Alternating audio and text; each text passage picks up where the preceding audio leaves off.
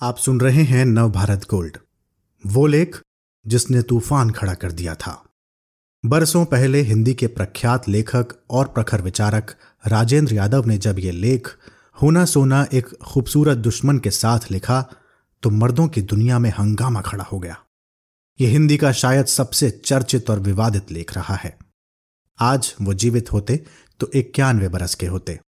उनके जन्मदिन पर पेश है इसी लेख का एक अंश। इन औरतों ने तो मार मुसीबत खड़ी कर रखी है। प्राण ले लिए। न जाने कहाँ कहाँ से चीटियों की तरह निकलती चली आ रही हैं। चाहती क्या है आखिर ये? हम नदी नालों में डूब मरे या फांसियाँ लगाकर मर जाएँ? क्यों मर जाएँ? सिर्फ़ इसलिए कि आज तुम हमारे सिर पर नाचने लगी हो। कोई हद होती है बर्दाश्त की भी। हम तो सोचते थे कि चलो, इन्हें भी थोड़ी उछल कूद कर लेने दो। भीतर का गुबार निकल जाएगा तो अपने आप ठंडी हो जाएँगी। हम गंभीर लोग हैं। इस तरह इनके मुँह लगेंगे तो अपना ही नुकसान करेंगे। छिमा बड़न को चाहिए छोटन को अपराध। मगर नहीं साहब, इस तरह मान जाएँ तो औरतें ही किस बात की? हम तो कहते हैं कि भागवानों, जो तुम्हें लेना लिवाना है ले लो और जान छोड़ो। हमारे प्राण मत खाओ।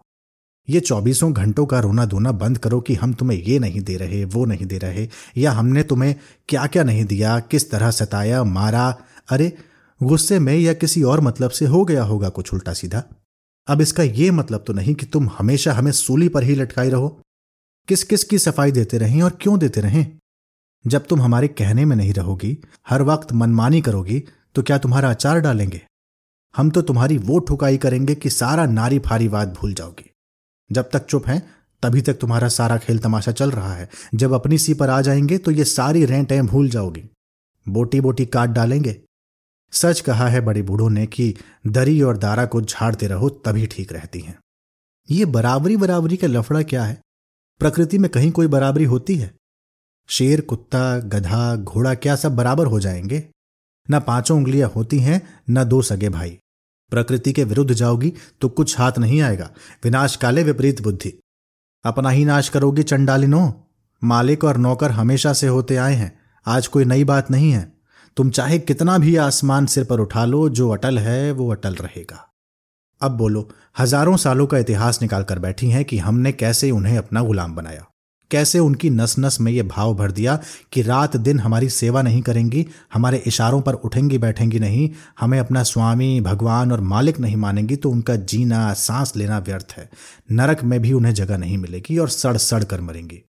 साली कहती हैं कि हमने उन्हें जानवरों की तरह मारा कूटा और कुचला है। उनकी हत्याएँ की हैं अंग भंग किए हैं और बिना अपराध के भीषण यंत्रणाएँ दी हैं। घर घर को यातना घर बना दिया है। हाँ हाँ ये सब किया है या मान लो आज भी कर रहे हैं तो क्या प्यार नहीं किया हमने? तुम्हें नाजुक फूलों की तरह हथेलियों पर नहीं रखा।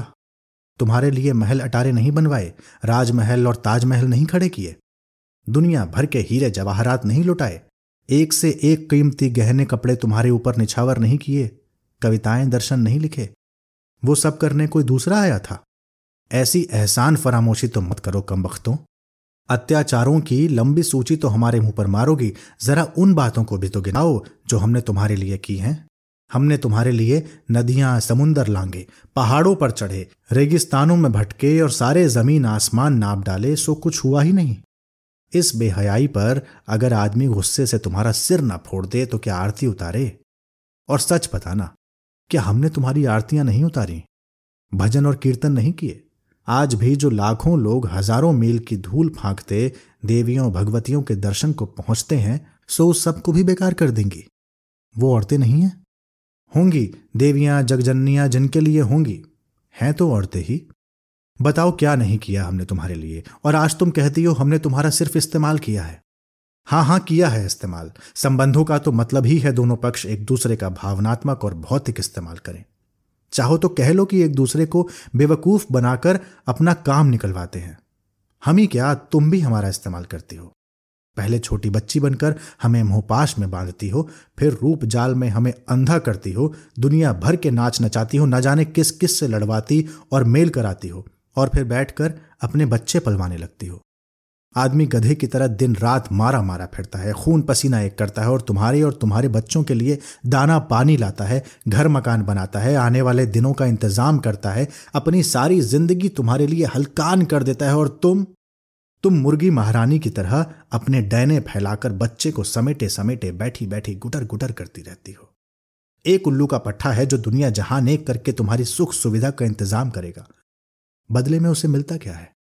सिर्फ़ दो वक्त की रोटी थोड़ा सा आराम, तुम्हारा लाड़ प्यार और अगले दिन फिर गधे की तरह खटने मरने की तैयारी। तुम उसके दिमाग कूट कूट कर भरे रखती हो कि जो कुछ भी वो कर रहा है, वो तो सिर्फ़ अपने लिए या अपने बच्चों के लिए है। उस बेचारी का क्या है? वो तो उसके बच्चों की आया है। उसका वंश चलाने की मशीन है। यूँ ही एक दिन मर खप जाएँगे। हम तो छाती ठोक कर ये भी नहीं कह सकते कि ये बच्चे हमारे ही हैं। बचपन से लेकर बुढ़ापे तक आदमी कब तुम्हारे जाल से छूट पाता है? कोई भी मुसीबत आती है तो हाय माँ कहकर तुम्हें गुहारता है। कहो, आदमी सारी ज़िंदगी तुम्हारे ऑब्सेशन को ही ओढ़ता बिछाता है। सौ में से एक आध ऐसे भी होंगे जो इस चौबीस घंटे की खिचखिच और गुलामगिरी से छूट भागते हैं या मर मरा जाते हैं।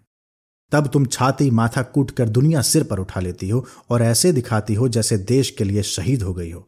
मगर भीतर भीतर इस संतोष से सुखी होती हो कि जो करना कराना था सो कर लिया। अब रहे ना रहे क्या फ़र्क पड़ता है? वैसे भी किसी काम का नहीं रह गया था।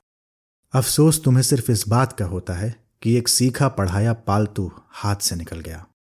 अब बोलो, इस्तेमाल तुम करती हो या हम?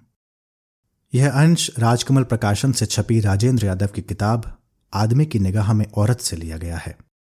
इस तरह के और दिलचस्प पॉडकास्ट सुनने के लिए विश्व की सर्वश्रेष्ठ Hindi infotainment service Nav Bharat gold पर लॉगिन कीजिए। गोल्ड के पॉडकास्ट का खजाना मिलेगा नव भारत गोल्ड डॉट कॉम पर।